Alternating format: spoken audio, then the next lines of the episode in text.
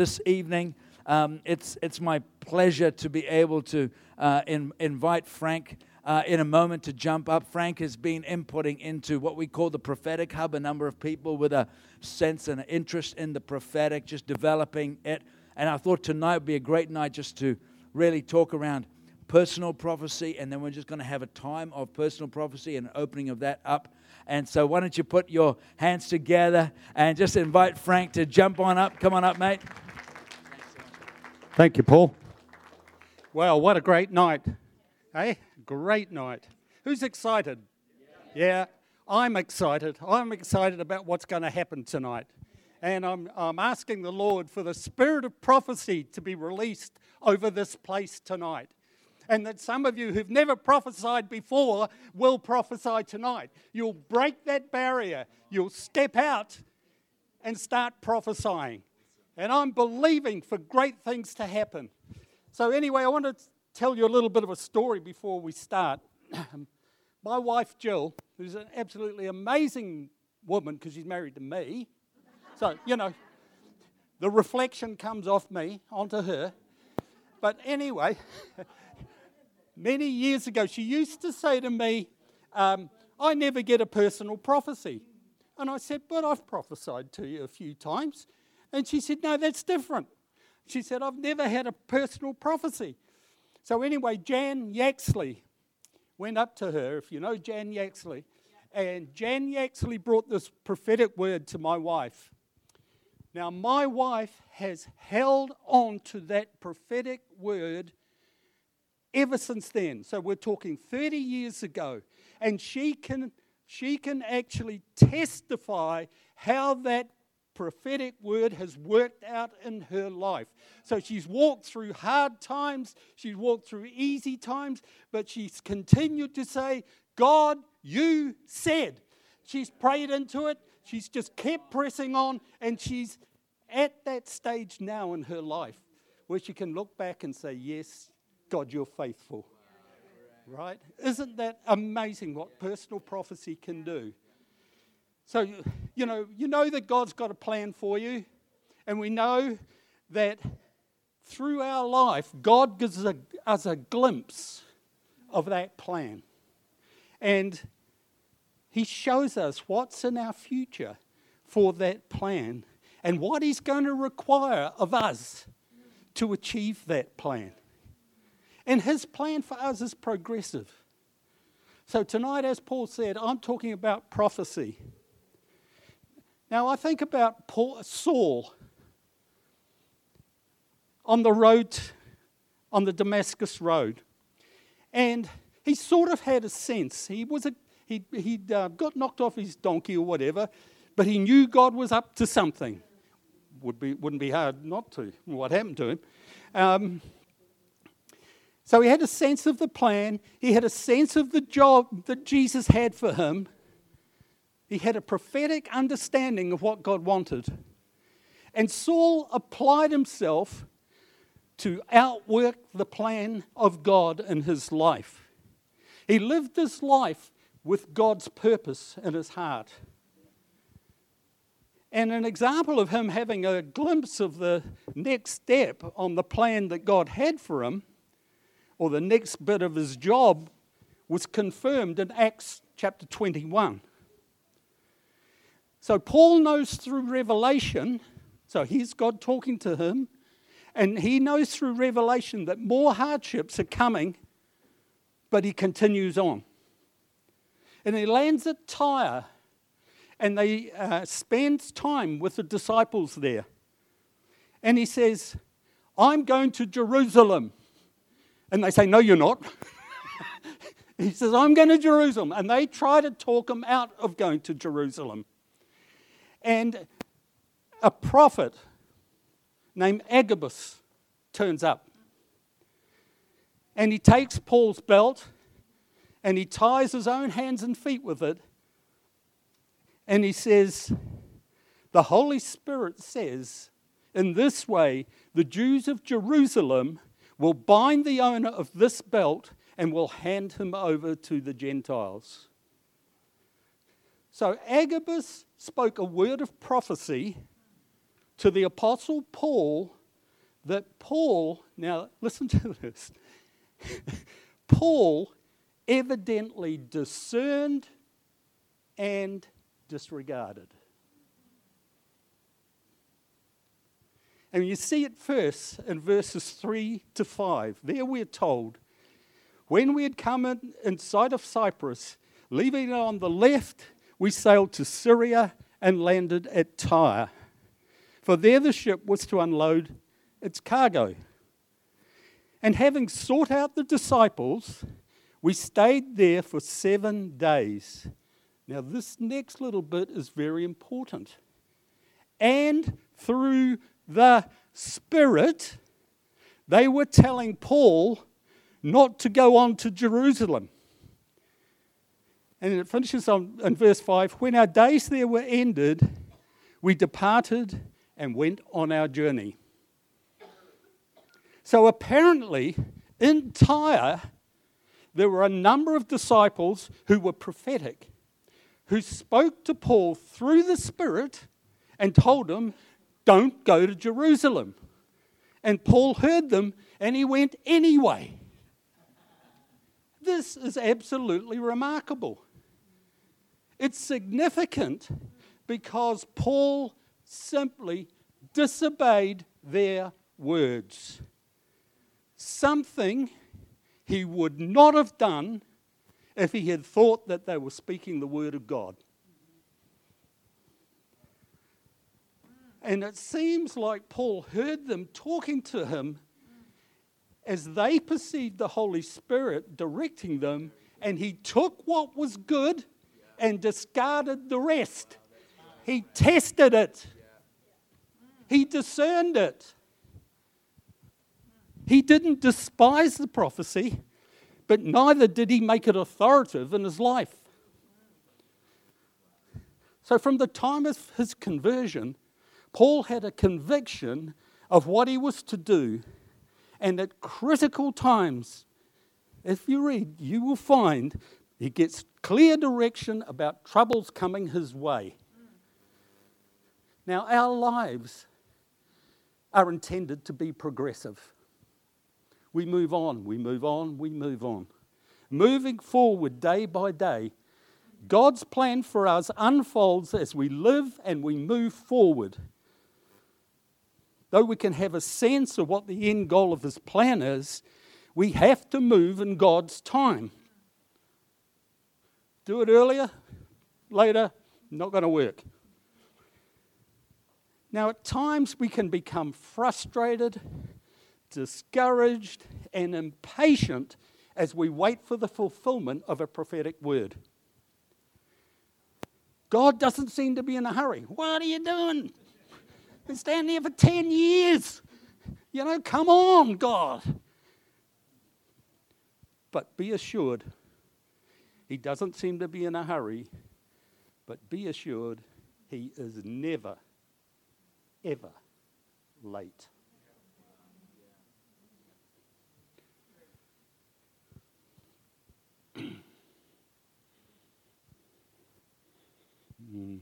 So we need to move in God's time. Please look at Paul's life. He didn't always get it right. One of the main purposes of personal prophecy is to confirm what the Lord has already told you. There is freedom in recognizing the fact that prophecies are progressive. You don't have to worry about it. God said it. I believe it. I'll wait for it. And the thing is, they build on one another and they start unfolding over time. And all of a sudden you realise, oh, duh, Frank. You should have realised this back here. Now, prophecy will sometimes, as Paul said this morning, speak into impossible situations in our lives. And we have to receive the word of God by faith. We must believe our prophecies are coming to pass before we see them coming to pass. And we have to be obedient and willing to do whatever the Lord wants us to do to see that that word is going to come to pass in our lives. And as we believe, it's simple really. You believe and you do. You know? Then God reveals more. Right? It's like when you're teaching your kids. You get them so much, once they've picked it up, you show them another little bit. So if somebody receives a word or a prophecy about God's call in their lives, but isn't willing to prepare to fulfill that call, how can it come to pass? I want to remind you of one thing. Noah didn't wait until it began raining before he started to build the ark. You know? And obedience shows that we are cooperating with God in our life to see his will accomplished. And we also need patience. Duncan Campbell, I think it was, when he was here, he said something, and I remember writing it down. He said, prophetic is a seed. People expect a tree straight away. And I thought, wow, that's good. And Hebrews 6, verses 12 to 15, shows the importance of patience. It says, by faith and patience we receive the promises of God. Impatience produces Ishmael. Patience produces Isaac. God's timing is different than ours. And if we can keep our attitude of faith and patience, we will inherit the promises of our prophecies. Now, sometimes, not that anyone in here would do this, I know that, but I'll say it because I want to say it.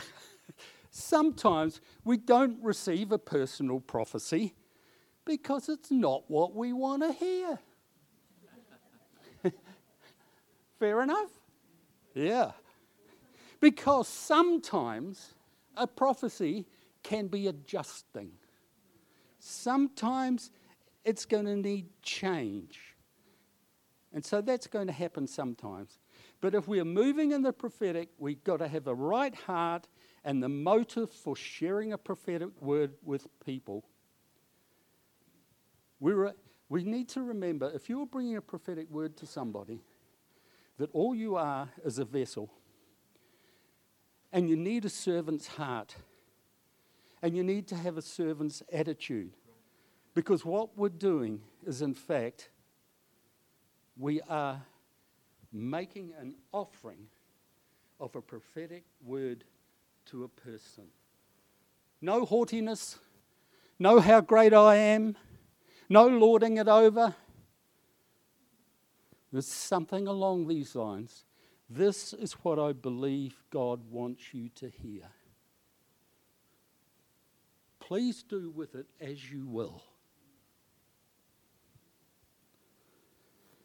What a person does with the prophetic utterance or offering, that's their job. Yours is to give it without strings or judgments. Theirs is to weigh the word. So I'm going to move now into weighing the words. First one for me is test the source of the word. Okay? I think Paul asked me something one day and I said to him, look, whenever anybody gives me a word, or I hear somebody giving a word, I always ask, is there something in it for them? Is there something that's going to bring them recognition, bring them something, you know what I understand what I mean. Have they got something to gain personally that they can benefit from their potential outcome of the word? Because if they've got a self-interest in the outcome of a word, it's hard to know, was this delivered in love? Because it needs to be delivered in love. When we first started the Prophetic Hub, the first night, we read 1 Corinthians 13, and I said, this is the foundation which we are going to build the prophetic in Hope Center on. Love. Because a personal, you know, if somebody, I don't care who they are. I don't care what their credentials are. If the word is delivered from any other motive than love, now my team will know this, 2 words, what are they? Flush it. Send it down where all the stuff goes. When you go into the toilet, flush it. A personal prophetic word has got the possibility of being a great blessing. It can help encourage you, it can help strengthen you, and it can help grow you. That is why it's so important in the church. Because it strengthens the people and it encourages the people. And when you've got encouraged people who are feeling strong and feeling good about who they are in Christ, you've got a church that can make change. That can do things. It reveals to you that God has you personally on his heart. And it reminds you he's got a purpose in your life. And when somebody shares something that nobody else has got a clue, there's no chance that anybody knows, and somebody comes along and starts talking about your hopes and your dreams and the stuff only God will know, it's stuff you've been praying for ages, it's a miracle. We need to remember that the Holy Spirit never discourages the people of God. True prophecy produces liberty, not bondage. True prophecy brings clarity, not confusion. So here's some other tests before we get into having some fun. Right.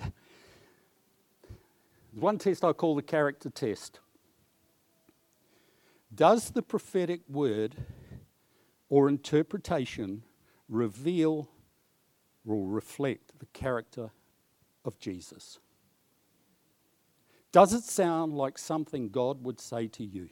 Now, these are generalizations. I know there are specifics when it can be different, but this is generally.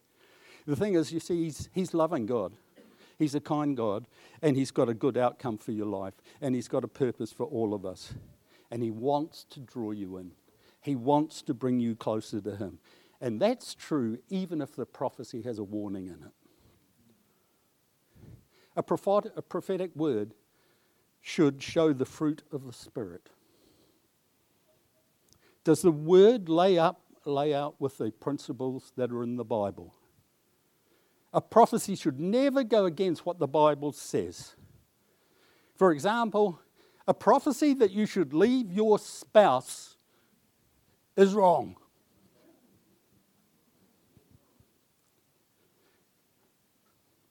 Or a prophecy that encourages you to commit sin is wrong.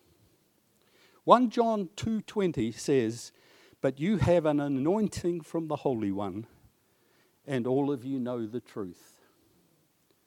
So does the message or the prophecy sit well with your spirit? Or does it make you feel uncomfortable like you've had a bad curry? It's to give you a warning, check. Do you get a check? You don't have to receive a prophecy if it makes you feel uncomfortable. Personal prophecy could, as I've said, confirm what God's already said to you or be consistent in the way he's wired you. If the prophecy doesn't immediately bring confirmation, it might do over time, so it's all right to put it to one side and leave it for a while. Do not make a sudden change of direction in your life in response to a personal prophecy. If you feel like you want, somebody comes and prophesies something over you that's going to be a major change in your life, could I encourage you, take that message to another person, another Christian who knows you well, or bring it to the leadership. Because that's where leadership ties in with this. So you ask, Would my church leadership be happy with this prophecy?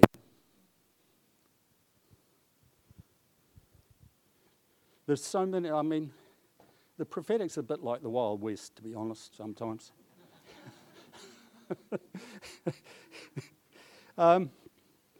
Submitting your prophecy to your leaders, along with how you feel about it, what you're thinking, is a wise way to check the prophetic guidance you've been given. Having another opinion from a mature Christian who knows you can help. Habakkuk 2 verse 3 says, "For the revelation awaits an appointed time. It speaks of the end and will not prove false." You won't know whether some prophetic words have been from God until you've given them time to be fulfilled. Next question. Do you know the person prophesying? And are they known to the church leaders? Or are they recognized in the wider church for their gifting? Don't accept the personal prophecy from just anyone. Jesus said that some people would prophesy in his name but not actually know him. He also said, watch out for false prophets, and that you could tell them by their fruit, which is their character and what their lives are producing.